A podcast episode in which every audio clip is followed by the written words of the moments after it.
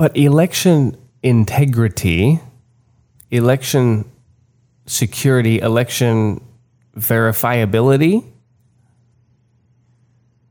has been in the public zeitgeist now at least since 2016.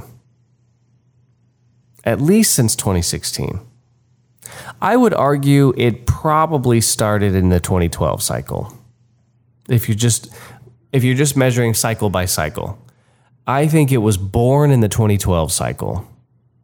Here's why. Mitt Romney was winning. He should have won. He got trounced. Mitt Romney was clearly ahead. He was winning all the polls.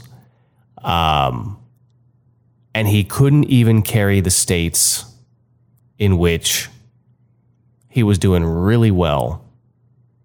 States with historical ties, like his father was the governor of Michigan,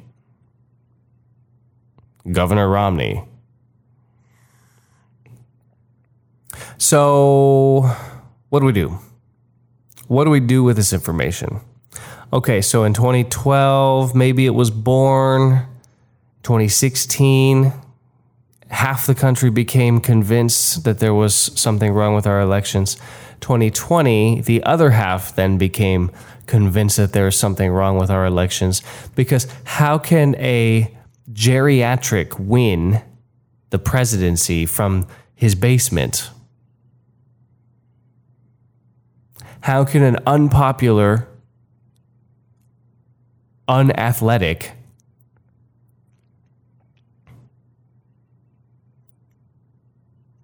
uh, what, what is he, an, an octogenarian? Was he an octogenarian when he ran? How can Joe Biden, who's, who has a tenuous relationship with the English language, have beaten President Donald Trump. How? How did he do that? Trump is running around the country having these massive 30,000, 40,000, 60,000 person rallies. Two a days, night after night after night after night after night.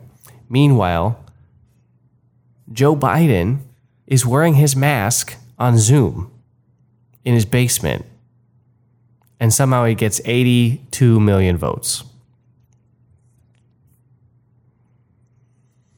Look at the meta narrative of election integrity. The meta narrative is that we don't really have elections, and they're slowly letting on to it, right? It's going to take several election cycles for people to finally become demoralized and realize that it's a sham. That, as Blessed Pius IX predicted, as I read to you both yesterday and on Monday, that elections become controlled by secret societies. That it, it's not the will of the people, it is the will of the. It is, it is madness. It is insanity. I think that they have no choice right now but to slowly allow you to doubt the system. And I'm going to tell you why I think they're doing that here in a second.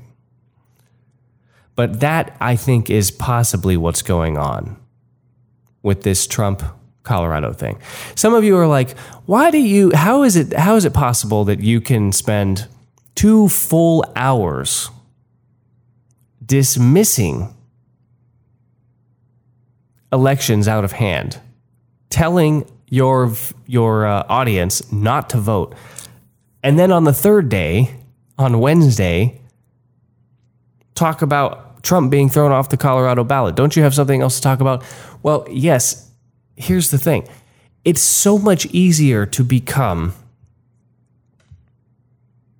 an objective observer to the madness